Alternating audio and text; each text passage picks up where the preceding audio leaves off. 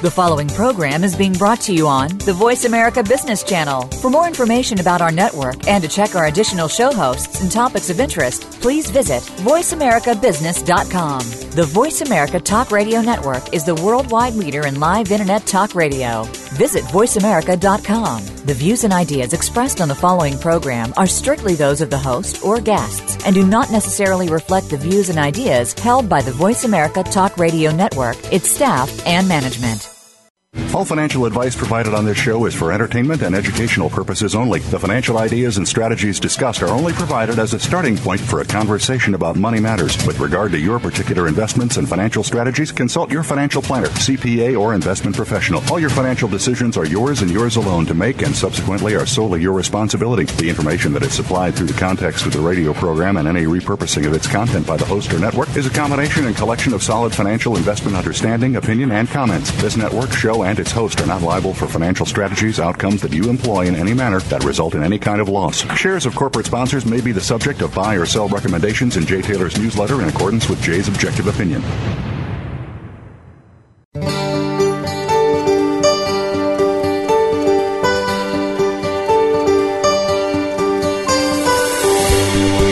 Welcome to Turning Hard Times into Good Times with your host, Jay Taylor. This hour will help investors fix issues and achieve personal gain. Now, here's your host, Jay Taylor.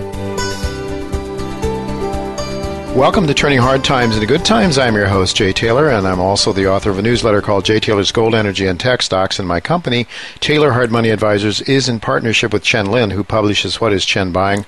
What is Chen Selling? With regard to Chen's newsletter, you do need to put your name on a waiting list, and then Chen will accept a certain number of new subscribers at the beginning of the next calendar quarter.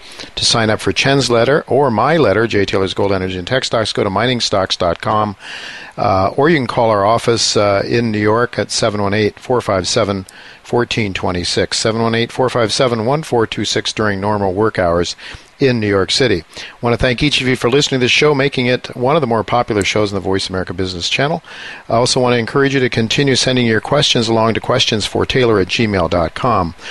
Also want to thank our sponsors for making today's show economically viable. They are Carlisle Goldfields, RN Resources, and Cornerstone Capital Resources. Well, today's show I've titled, If You Thought the Vietnam War Was Over, Think Again.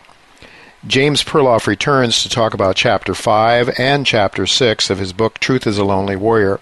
In Chapter 5, James will explain how the goal of the ruling elite was in fact not about stopping countries from falling like dominoes into the hands of the communists, but rather to destroy and destabilize the existing order towards a longer-term goal of creating a one-world government.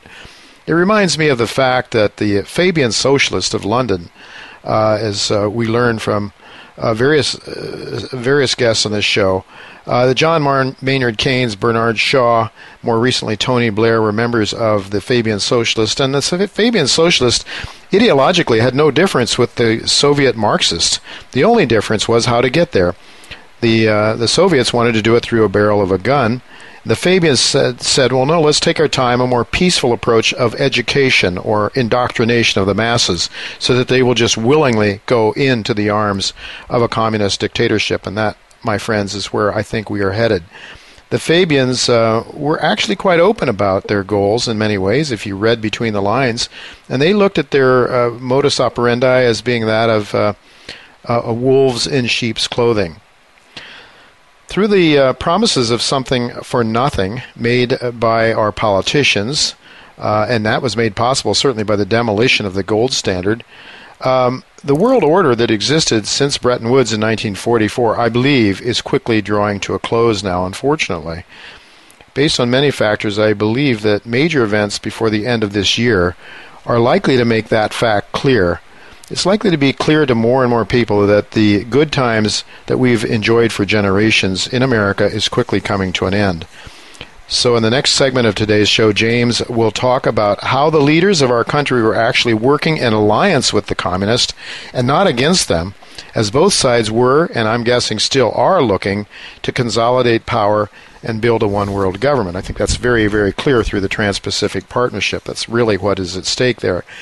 James will then, in Chapter 7, in his book Truth is a Lonely Warrior, discuss what we can learn from the Vietnam conflict about how the ruling elite are seeking to destroy the United States as well as the sovereignty of all governments around the world in order to impose their one world government. Meantime, there does seem to be some major tectonic shifts emerging in the world's financial markets, which I believe is part and parcel of this grand scheme of establishing a one world government. Certainly, as we talked to our friend Mike Oliver last week, he is very convinced that the equity markets are getting ready for a major decline, while gold and silver is looking for a major increase in the not-too-distant future. It would also be turning quite bearish on the dollar.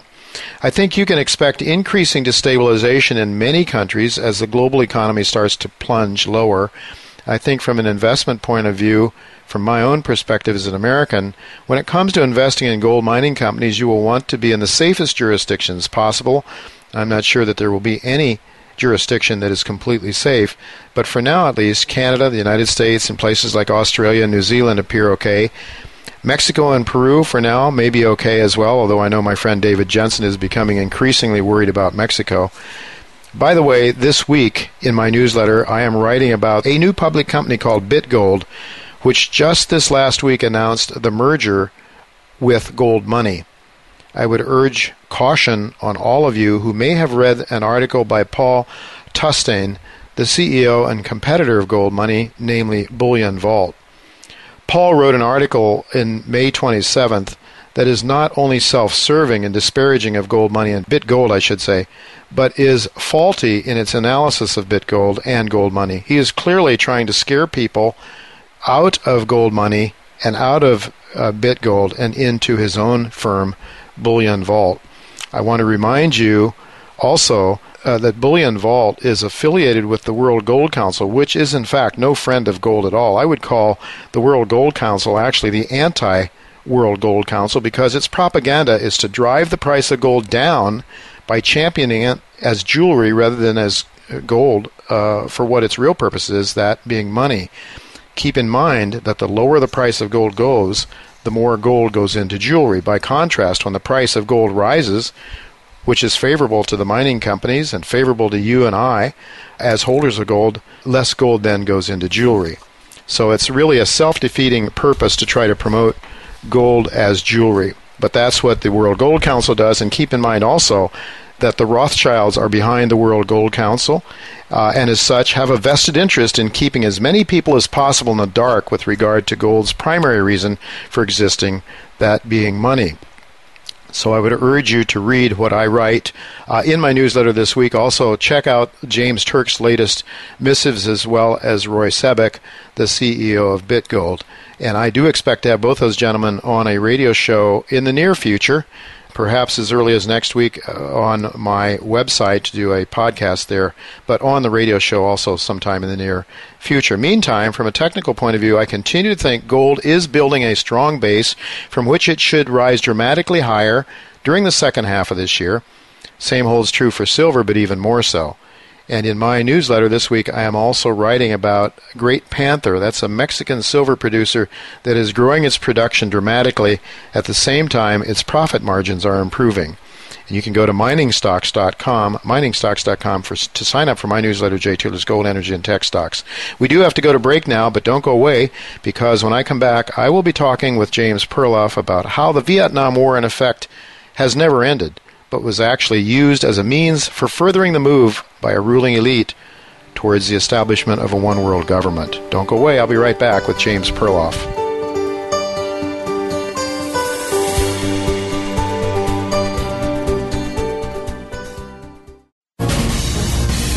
Voice America Business Network, the bottom line in business. Where infrastructure meets grade. Carlisle Goldfields, a TSX-listed Canadian junior miner, has an advanced gold asset in Lynn Lake, Manitoba, Canada, and is being carried through feasibility in a joint venture with NYSE-listed Aurico Gold. the Lynn Lake Gold Camp has an open pitable gold resource of 1.7 million ounces measured and indicated and 2.3 million ounces inferred. Aurico is in it to build it, and the project is expected to be in mineable reserves by Q3 2016. Government and First Nations support Carlisle's move to production at Lynn Lake. Foreign Resources is a Canadian-based gold exploration company focused on the company's flagship Committee Bay project, located in northern Canada, one of the best mining jurisdictions in the world. The company's current resource, outlined by drilling thus far, stands at 1.1 million ounces of gold at over 8 grams per ton. Foreign is operated by the same team that founded Asanko Gold, which is constructing a major gold mine in West Africa, and Caden Resources, which was recently purchased in November for over $200 million. Follow us on Twitter at VoiceAmericaTRN. Get the lowdown on guests, new shows, and your favorites. That's VoiceAmericaTRN.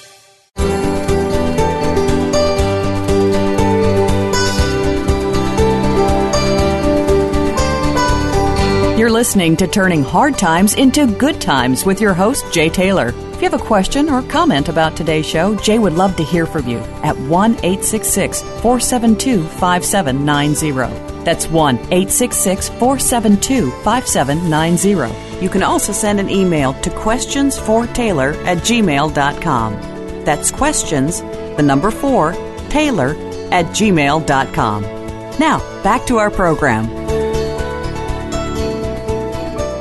Welcome back to Turning Hard Times into Good Times. I am delighted to have with me once again James Perloff. James is a prolific writer whose latest book is the topic of a monthly discussion on this show. You can go to jamesperloff.com to buy his books. The one that we want to talk to James about this month and every month for the next several months at least is Truth is a Lonely Warrior. And I would really encourage you to listen to the first two discussions that we've had with James Perloff, and of course encourage you to buy the book because we can only cover a portion of the material, even though we are having extensive discussions on Truth is a Lonely Warrior. There's so much material there that's so worthwhile understanding and getting into. The first discussion that we had, Chapter 1 was titled Six Wars, and Chapter 2 was titled The Powers That Be. We had that discussion several months back. I think it was in March. What we learned from our first discussions was that the last six major wars, false flags were instituted in order to get the American people to support those wars. False flags were set up which invited our perceived enemies to wage war against the United States. So, for example, Roosevelt set up our Navy in harm's way of the Japanese to ensure that they would hit our ships at Pearl Harbor.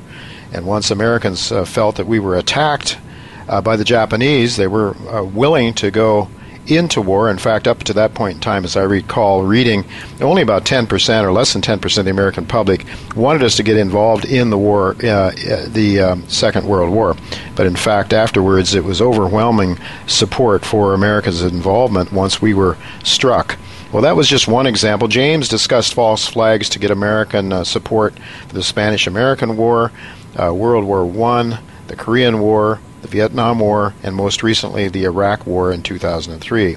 In Chapter 2, James outlined who the ruling elite are who engineered these false flags to con the American people into supporting all of these wars. A discussion of Chapters 1 and 2 is available at Jay Taylor Media at that website. You can also go back to Voice America at my page at Voice America Business Channel to listen to those archive sites, podcasts as well. On April 7th show, we began discussion of Chapter 3, titled The Devil as Banker, and Chapter 4, How the Cartel Has Run America. But given the importance of those two chapters, and I just felt that we didn't adequately cover them, we didn't spend enough time in covering them as we should have, James and I devoted May 5th that show to a more thorough discussion of those two chapters once again. Chapters 3 and 4 identified the powers behind the throne. In other words, it puts names to major banking families that are waging war against the very common people that the Declaration of Independence, the U.S. Constitution, is intended to protect. And chapters 3 and 4, I believe, are very important because they go to the very heart of our ongoing loss of freedom and the ongoing trend towards enslavement of the masses. The ruling elite and the organizations that fund the elite, which in essence offers bribes to scholars to define truth as the elite wish to shape it, well, they operate out of view of most of the public, I would say virtually all of the public, but they use the major media and think tanks which they fund for their own propaganda purposes. Since we are still free, at least for now, to examine their activities objectively on the Internet, I have chosen to do so, as have many other guests. James Perloff is joining me today, and many other guests on my radio show as well. Not the least, I would say, though, James Perloff, probably as much as anyone, we have really delved into details of what is in recent American history and how that has impacted our lives today. Truth is a Lonely Warrior. Today we want to talk about Chapter 5. It's titled Vietnam, and then Chapter 6 is titled The Plan Today. If Vietnam had actually put an end to America's evil foreign policy by putting Americans, putting us back in sync with the Constitution, James would have had probably had no reason to write Truth is a Lonely Warrior. But now, that in fact has not been the case, unfortunately. I hope to explore with James now how the mainstream characterization of Vietnam actually was really a hoax, and how our country is continuing to engage in one Vietnam kind of a war after another, and why that is important to your future and mind. Thank you very much, James, for joining me again. Jay, the thanks are all mine. It's really good to have you with me, because your book, Truth is a Lonely Warrior, is a must-read, I think, if for anybody that really cares about our country and cares to know what the truth is. Can you talk a little bit about the history of Vietnam for the United States? You know, how the United States got involved in it, what pretenses were used to get us into that war? Well, the history of Vietnam really goes back to World War II. Actually, you could say, since we're talking about the fight against communism, you could say it went back to the Bolshevik Revolution of 1917 and the funding of that by Western bankers such as the Warburgs and the Rothschilds and Kuhn Loeb. But World War II, the United States was fighting a two-front war in Asia and in Europe, and our ally, a term I use guardedly, the Soviet Union, was fighting a one-front war against Germany. And at the Tehran and Yalta conferences, the big three conferences, 1943, 1945, President Roosevelt asked Joseph Stalin, the dictator of the Soviet Union, if he would join the Pacific War and fight Japan. And Stalin said he would do that, but only on the condition that America supply him with all the equipment he'd need, all the vehicles and all the weapons. And so Roosevelt agreed, and we sent 600 shiploads of Lend-Lease supplies and munitions to Stalin, specifically, expressly for the purpose of fighting Japan. Mm-hmm. But Stalin was very clever. He waited until Japan was beaten. He didn't enter the Asian War until 5 days before Japan surrendered. The atomic bomb had already pounded Hiroshima. Mm-hmm. So he was able to go in, and he brought his American Lend-Lease supplies, and as well as the Japanese munitions, which he was allowed to accept the surrender of in China. He turned them over to Mao Zedong, mm-hmm. and that led in turn to the communizing of the entire country of China, mm-hmm. by 1949. And of course, we also gave Stalin control of North Korea on the pretext that he was our ally helping win the Pacific War. It would thus enabling the Korean War. Completely unnecessary, totally artificial. But Vietnam was next on the spots of communist expansion. Mm-hmm. All right, so that's a little history there. It seems to me that in fact, I guess geopolitics gets very complicated, which is probably one of the reasons that Washington suggested we never get involved in foreign involvements. But President Washington, that is, you know, you cite evidence that there was a secret deal between President Roosevelt, and I guess basically you just covered that then in 1942 regarding Vietnam. I guess you just mentioned that then. That was in 1942, right? Well, 1943, the Tehran conference, Stalin said that he was denouncing France, saying there were a bunch of collaborationists, and he said they should not get Indochina back, which would include Vietnam and Cambodia and Laos after the war. Indochina, of course, had been a French colony, had been colonized by them, and Roosevelt said he was 100% in agreement, and so it became the policy of our government and the policy of the Department of State to pressure France to leave Indochina. That pressure only let up during the Korean War, but when the Korean War ended in 1953, full force we went again, pushing the French to leave Vietnam. But we really, it seems as though somewhere back there then we started to really actually support Ho Chi Minh, which of course was the enemy during the Vietnam War. How did that come about? Well, that's quite an interesting bit of history. You know, in 1945, we were supporting Ho Chi Minh. In 1945, we sent the OSS into Vietnam, and on my website, JamesPerloff.com, I have a blog post extensive on the war in Vietnam, and the background to it, and I have a photo there showing beaming American OSS officers with General Giap, who later would slaughter American troops, and a beaming Ho Chi Minh, and they were training and arming Ho Chi Minh's forces. Now, the public pretext was it was to fight Japan, but in the summer of 1945, Japan was already beaten. There was no need to train and arm a communist army in North Vietnam, but that's what we did, and the real purpose was to drive out the French, and of course, just as Stalin's troops were allowed to accept the surrender of Japanese munitions in China, Ho Chi Minh was given those surrendered Japanese munitions in Indochina, which he then used to fight the French. And, you know, I understand that basically our news media really sort of worshipped Ho Chi Minh. They compared him to George Washington even. Do you have any idea why America, which supposedly, you know, I mean, it just seems so contradictory to the notion of what America is supposed to be about, at least what our Constitution said we were about, that you would support a dictator like that, and how could they see a Ho Chi Minh as a George Washington? Well, it was Harold Isaacs of Newsweek who called him that, but this is a pattern that has repeated itself throughout history. If you go back to the days when the nationalists and the communists were fighting in China, the late 1940s, Mao Zedong was portrayed as what they called an agrarian reformer. It was denied that he was communist.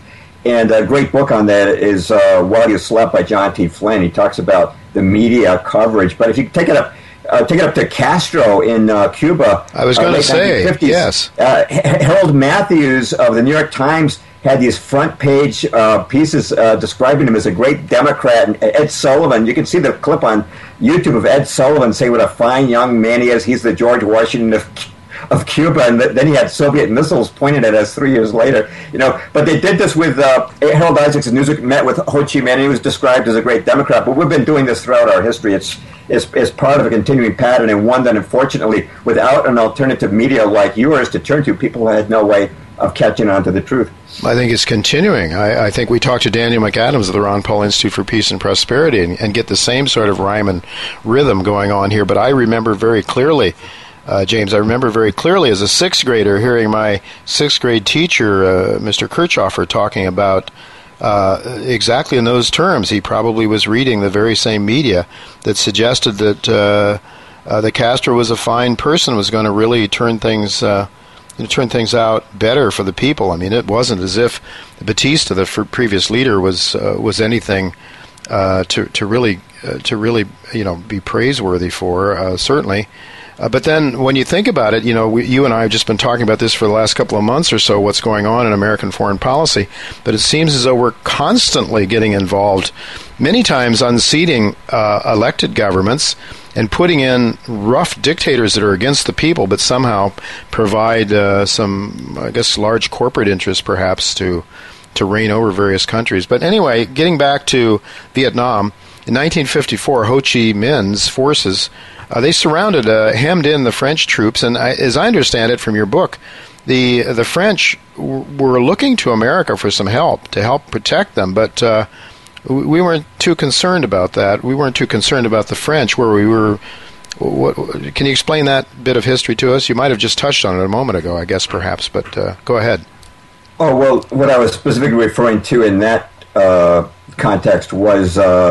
Dien Bien Phu. That was where they had the decisive battle for the French in Indochina, and they were surrounded by General Giap's troops and were getting pounded. And it was largely a battle of attrition. The communists had heavy artillery that they most of which they'd gotten from Mao Zedong in China, and the French asked the United States if we would just make a 2-hour aircraft carrier strike, and that would have taken out the artillery and could have saved them at Dien Bien Phu, and the United States refused. All right, well, I mean, why?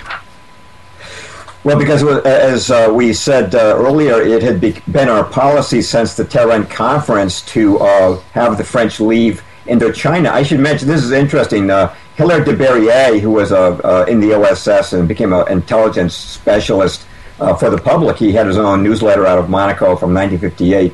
To 2001, he pointed out that all the State Department people who were working on the Indochina desk after France left Indochina, they were transferred to the Algeria desk and started pressuring France to leave Algeria, because part of this whole international oligarchy's plan was to reduce countries like Spain and France and England from empires and reduce them essentially to provinces of the European Union, because we're really looking at a long-term plan unfolding, but this was certainly part of it, was to weaken the nations of Europe by disconnecting them from their colonies.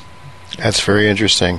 When was Vietnam divided from divided north and south? Well, this is another bad portent when you divide a country. That was the Geneva Conference of 1954. And they were dividing it as much as they had Korea, which then, of course, led to the Korean War. And North Vietnam was given to Ho Chi Minh and the communists, and the South was very briefly given to Emperor Bao Dai. And the idea was that both sides would hold elections, and, of course, the communists never held elections, and Bao Dai was compelled to give the South over to Ngo Dinh Diem, who held a rigged election. Yeah, Diem. I remember the name, of course, as a young man during Vietnam, the early days of Vietnam. So the U.S. refused to help France, and so I guess that then paved the way for the U.S. to sneak in there, huh? Well, without the French as a bastion against communism, the public pretext was, of course, to stop the dominoes from falling. Yes. The problem was that our in point of fact, despite their public pronouncements, our leaders were not interested in a victorious battle against communism. Well, it would seem so. I mean, we were just honky-dory with Ho Chi Minh and seemingly Mao Zedong and Stalin. I mean, these were not we, the people, but certainly the people that run our country, the powers behind the throne were, right? Well, later on, we'll cover a later chapter where I talk about this... unpublicized alliance that's occurred for many decades between capitalists and communists. You know, David Rockefeller had, during the Cold War, his jet had private landing rights in Moscow. It's true.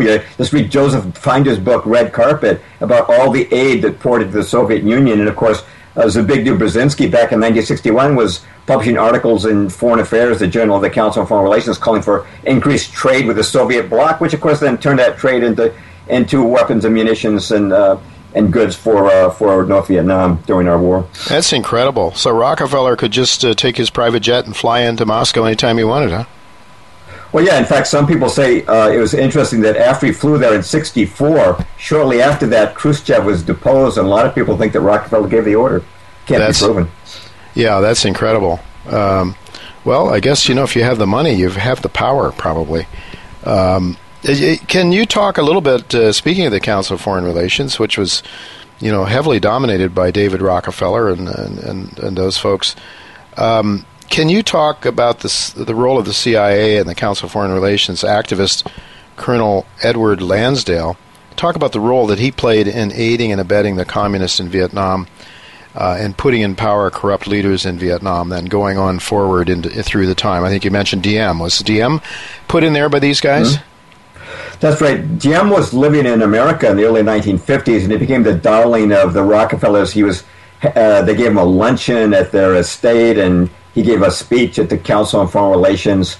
And you have to say that after removing the French and dividing the country, our next step was to get rid of the emperor, which is Bao Dai. And this is actually very significant because a lot of Americans don't get this. We've been schooled to hate monarchies and think yes. how bad they are. But actually, monarchies are inherently unifying because a monarch is to be loyal to his entire people.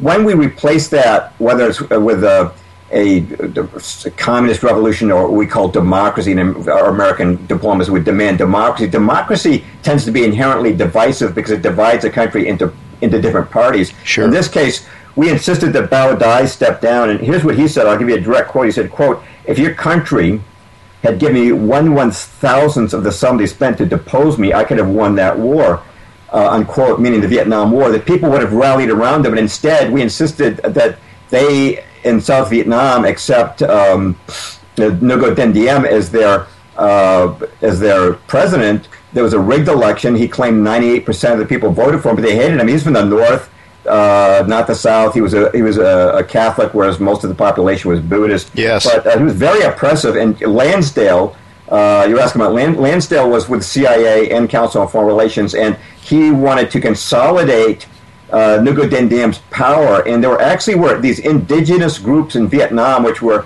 very anti-communist. This included some religious sects, the Cao Dai sect and the Hoa Hao sect. And there was also a virtual warlord named Lu Van Vien.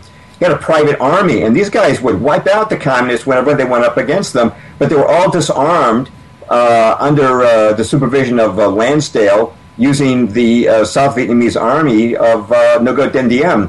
So we actually neutralized the anti-communist forces that were indigenous in South Vietnam, and then Diem's own army turned on him, deposed him, and assassinated him. So we just created a complete vacuum into which the communist forces of Ho Chi Minh then invaded into the South.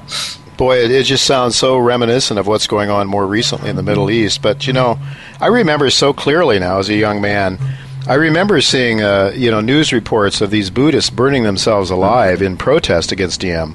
So, I mean, it was really an outside power and forces that went into Vietnam and forced against the will of the people a foreign power, I mean, it just seems so evil. It's just horrible. I don't know. It's just the whole story, as I say, just seems so reminiscent of what's going on now in the Middle East.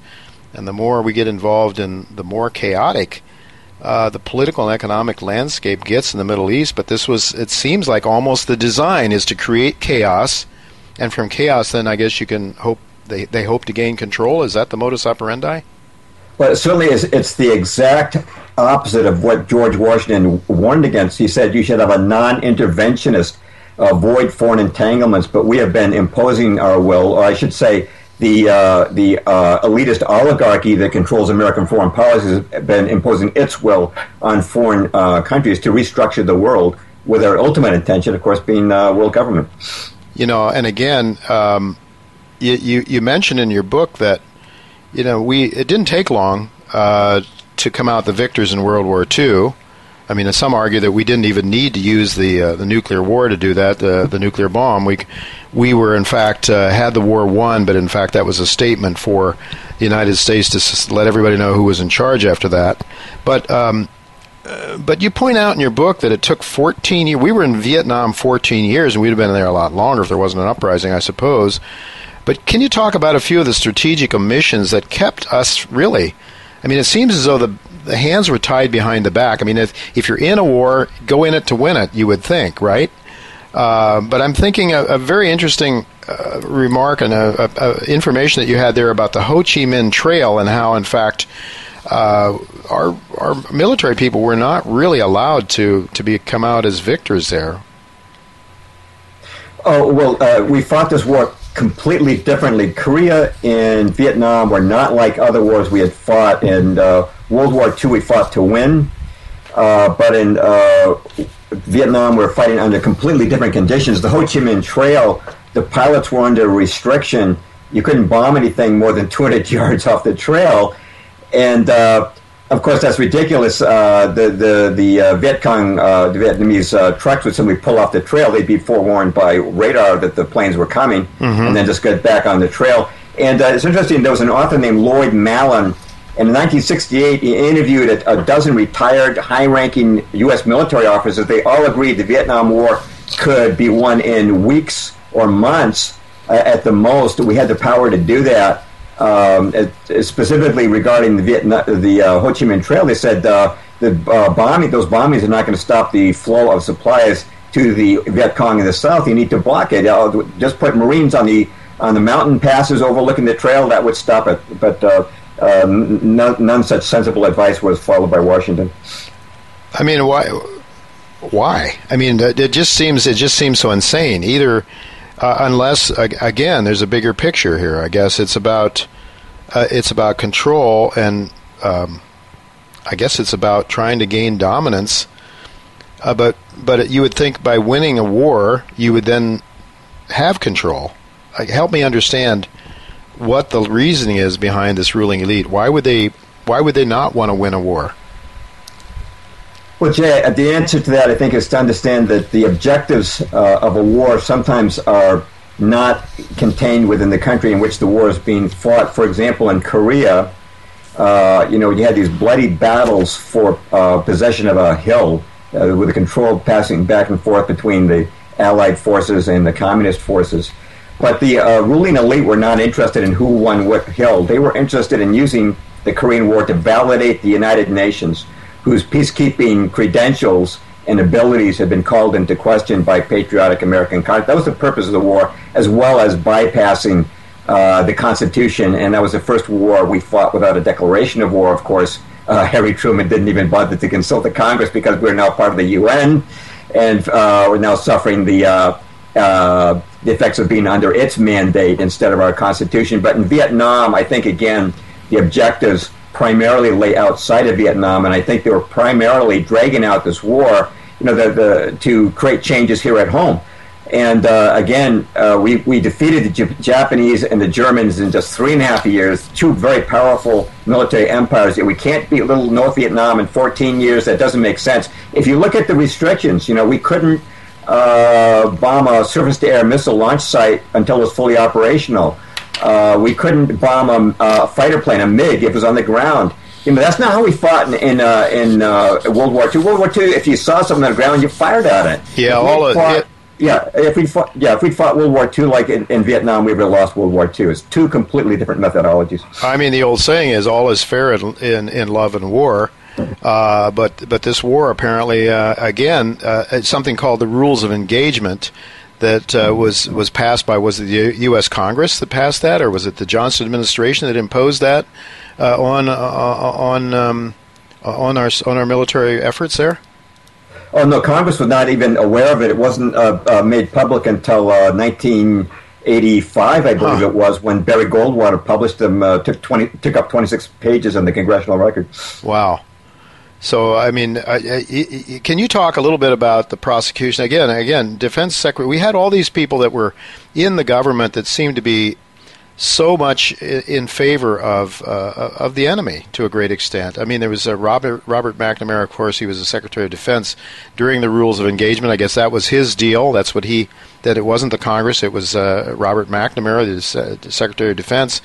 There was an amazing quote also from a book written by Walter Rostow, who advised President Kennedy to commit troops into Vietnam in 1961. I'm wondering if you could share that quote from Rostow, perhaps. I think it reveals the hidden agenda, perhaps. Maybe this is sort of getting to what this seemingly ridiculous behavior is all about. But page 63 and 64 of your book, there's a quote there. Would you care to pass that along to our listeners? Yeah, Rostow wrote this in 1960, which is 1 year before he gave the advice to President Kennedy to send troops to Vietnam, which was actually the initiation of large numbers of American troops in Vietnam. But he said this, quote, It is a legitimate American national objective to see removed from all nations, including the United States, the right to use substantial military force to pursue their own interests. Since this right is the root of national sovereignty, it is therefore an American interest to see an end to nationhood as it has been historically defined," unquote, Walt Rostow. Now that very much embodies the viewpoint of the Council on Foreign Relations, of which is a member. But the reason I wanted to bring this up is that Rostow, for advising Johnson and Kennedy on Vietnam, he was called a hawk. What I'm trying to point out here, he was not an Archie Bunker. I was a hippie back then. We were supposed to believe that the guys behind the wall were these Archie Bunker, flag-waving, patriotic. He was not patriotic, and he was. Nor was he anti-communist. You know, his father had been a Marxist revolutionary in Russia. Two of his aunts belonged to the U.S. Communist Party, and his brother was Eugene Debs Rostow, named for the Socialist Party leader. Wow! So this guy's not resonating with anti-communism, but he's the one who told Kennedy to send troops to Vietnam. Yeah, and then he was labeled as a hawk. In fact, it was exactly the opposite. And prosecuting a war with your hands tied behind your back, Secretary McNamara. Also, William P. Bundy, Assistant Secretary of State for the Far East, played. You talk a little bit about his role that he played in escalating the Vietnam War, and his love of the communist ideology as well. I mean, it just seems like there's so many of these guys. But you did have something. Would you care to comment just briefly on Bundy and his views? Bundy was important to the conversation because he was the one who drafted the Tonkin Gulf Resolution, and he drafted it before the Tonkin Gulf incident took place. So you know that they were simply everybody today knows, of course, that the Tonkin Gulf incident did not happen. I quote Congressional Medal of Honor winner James Stockdale, who was a pilot in the Tonkin Gulf, on that in my book. But you can even go onto YouTube, see the guys on the destroyers who admit that there were no attacks. But he was the one who drafted the Tonkin Gulf Resolution, Bundy, and he was Skull and Bones, Council on Foreign Relations, Committee of 300, and after he left the Defense Department, he was appointed the editor of Foreign Affairs by David Rockefeller. Foreign Affairs, the journal of the Council on Foreign Relations, opposing American sovereignty. But as far as his views on communism, you go back to the 1950s, he was the head of the Alger Hiss Defense Fund, you know, Alger Hiss, of course, notorious Soviet spy, and so obviously, if you're an anti-communist, you don't go about defending Soviet agents and spies. So again, like Rostow, the complete contradiction, portrayed as a hawk in the media, the reality was something different. Yeah, so the Tonkin instance, of course, was the false flag that helped to get us draw the public support of Vietnam, which was a complete hoax. During the 1964 presidential election, you know, I remember it very clearly, James. You know, I remember the ad that had the little girl picking daisies and a mushroom cloud going off in the back, a nuclear bomb, and the implication was if you reelect Barry Goldwater, he's going to bring us to World War III. And it will all be over for us. In fact, it turns out that Johnson was a major hawk as soon as he won that election, right? Could you comment on that, and then we have to take a commercial break? Yeah, you can still see that commercial on YouTube. But yeah, he started escalating the war immediately afterwards, and what people don't know is that he did not want to escalate the war. Again, it's the hidden hand. He was told to escalate the war by a secret clique of advisors that were not known about by the Congress of the People, nicknamed the Wise Men, included Dean Acheson, John J. McClay, Robert Lovett, Averill Harriman, who were advising him to escalate the war. Then in 1968, they did an abrupt turnaround, told him the war was a mistake. They left him holding the bag, and it was his shock at that withdrawal of their support, of the elite support, that caused him to announce he would not run for re-election in the elections of 1968. All right. Well, I think we've covered a lot of the high points in the first chapter. Chapter 5 is titled Vietnam, in The Truth is a Lonely Warrior. We do have to go to commercial break. When we come back, I want to talk about Chapter 6, or I should say ask you to talk about Chapter 6, titled The Plan Today, because we want to be able to tie in all of this history with what is going on right now. So don't go away, folks. We'll be right back with James Perloff after the break.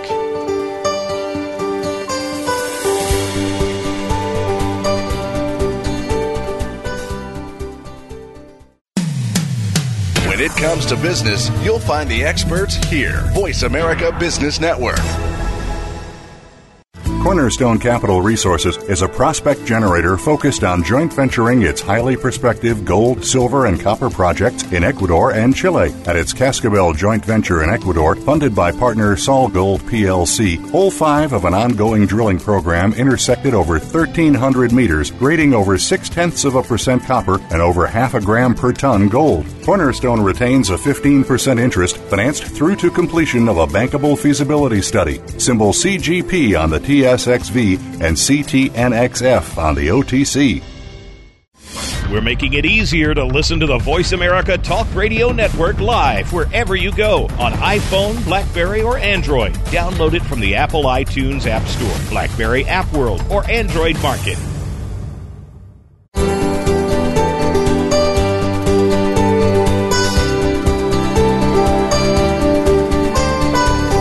You're listening to Turning Hard Times into Good Times with your host, Jay Taylor. If you have a question or comment about today's show, Jay would love to hear from you at 1-866-472-5790. That's 1-866-472-5790. You can also send an email to questionsfortaylor@gmail.com.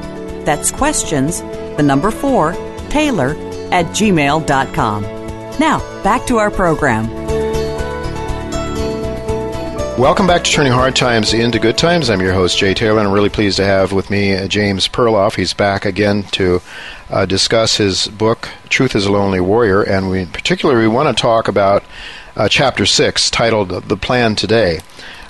We just talked about Vietnam, and what we want to learn from Vietnam, we focused on Vietnam because that is probably the war that most of us older guys at least remember most vividly, and that was one in which there was a major anti-war activity that sort of pushed us out of there sooner than some people would have liked. What we want to do is try to apply and make some sense of these wars and what it means today and where we're going today in the economy, and primarily in the economy, but it certainly has implications as well for our liberties and for justice for all of the people. But in any event, James, in Chapter 6, you talked about exporting our economy. Can you talk about how institutions like GATT, NAFTA, FTAA, and how they've been used essentially to destroy rather than to enhance American prosperity? Well, I was covering the GATT Treaty in 1994 for a national magazine, and that was what got us into the World Trade Organization. And it's these trade treaties, Jay, that have caused the death of American manufacturing. When they were debating the GATT Treaty in Congress, they said, don't worry, we're just going to export-import both. But the trade deficit the year after we passed the GATT Treaty shot from $75 to $103 billion. By 2007, it was up to $700 billion, our trade deficit. And so the biggest thing we're exporting is jobs. And let me just comment on why these treaties resulted in that.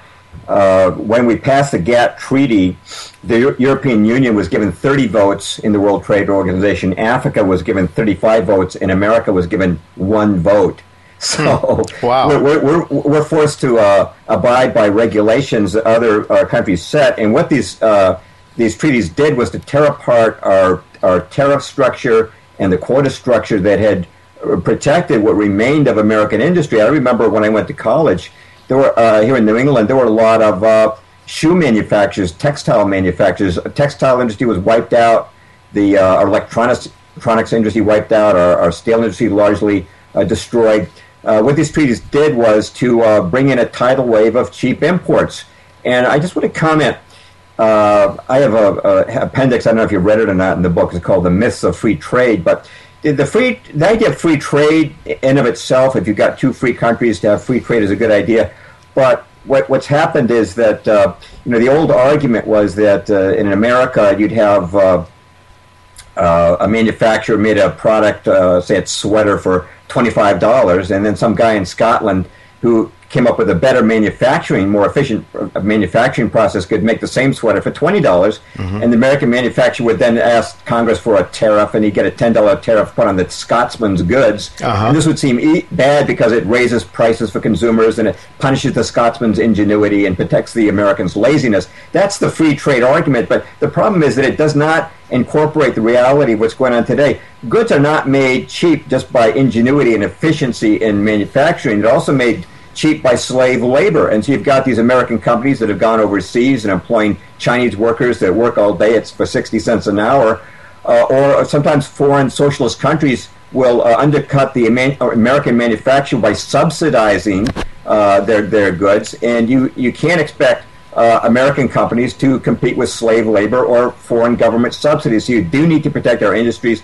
The Founding Fathers were avid protectionists, and it was the protectionism of this country that actually, even though it's become a dirty word, many conservatives have just not got the difference between efficiency and the types of principles that existed in the world of Adam Smith when he wrote his volume many years ago, and the conditions that exist today. It's very different, but it was those trade treaties that destroyed and exported our economy. Well, it certainly seems, I mean, that you wouldn't need to have something so complex as these treaties and they're secret in nature. You could just simply reduce tariffs. Both countries agree to reduce tariffs, and that would be one way to get free trade. I think that would be a lot simpler. But, you know, speaking of agreements that are done in secret, the Trans-Pacific Partnership, which I understand is being railroaded through by Obama now, only some of the sort of labor-orientated legislators are against it from the Democratic side.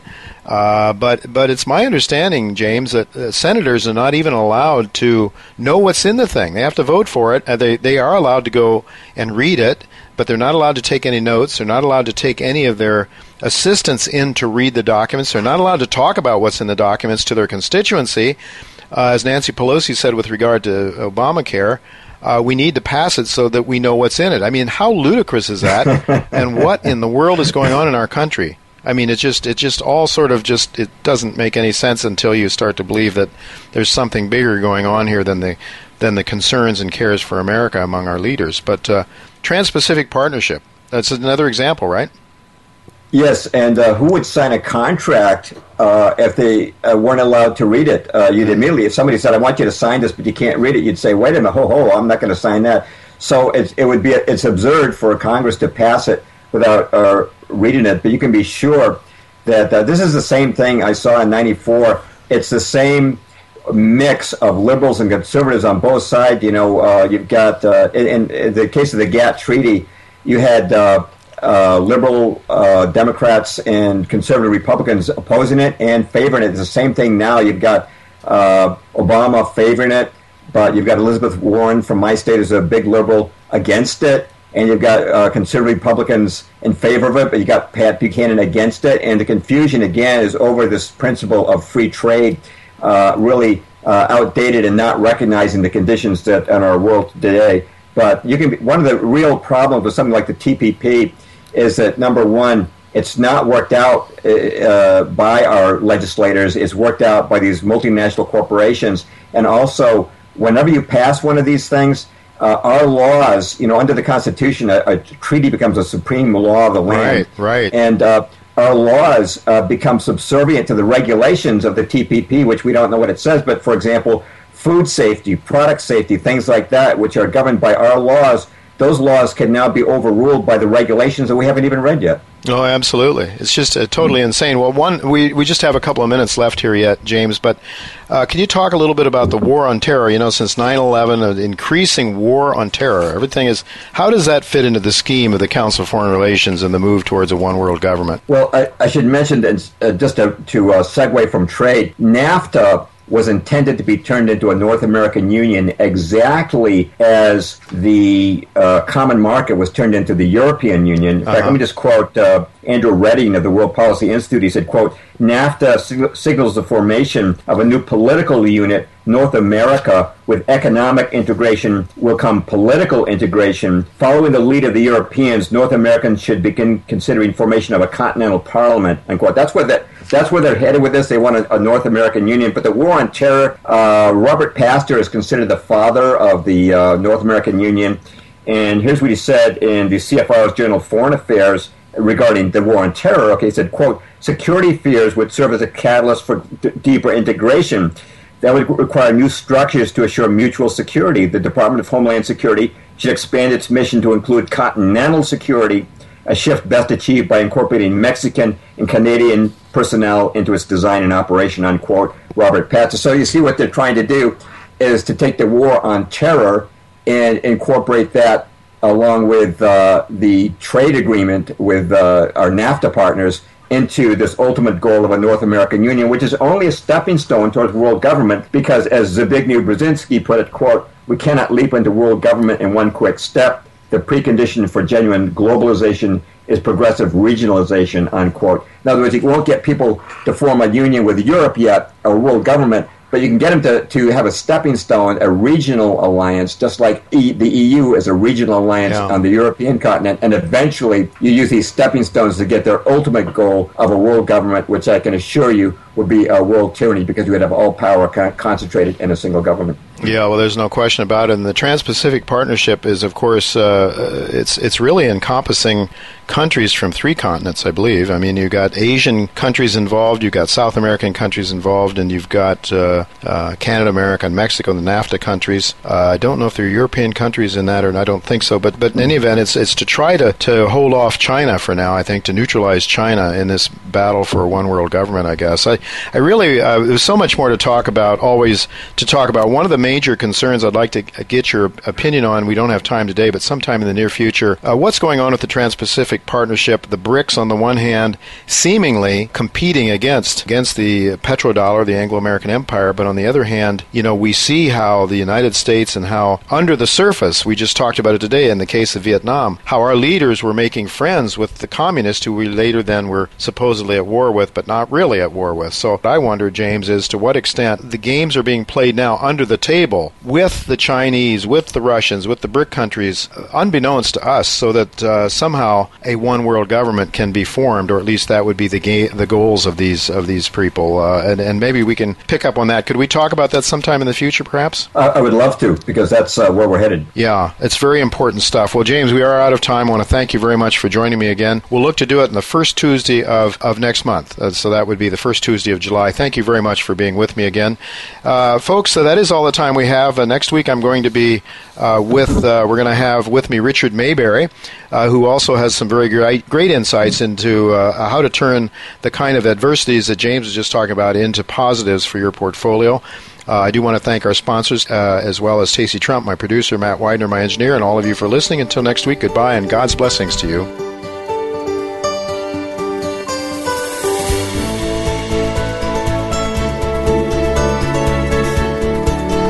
Thank you again for listening to Turning Hard Times into Good Times with Jay Taylor. Please join us again next Tuesday at noon Pacific Time, 3 p.m. Eastern Time on the Voice America Business Channel.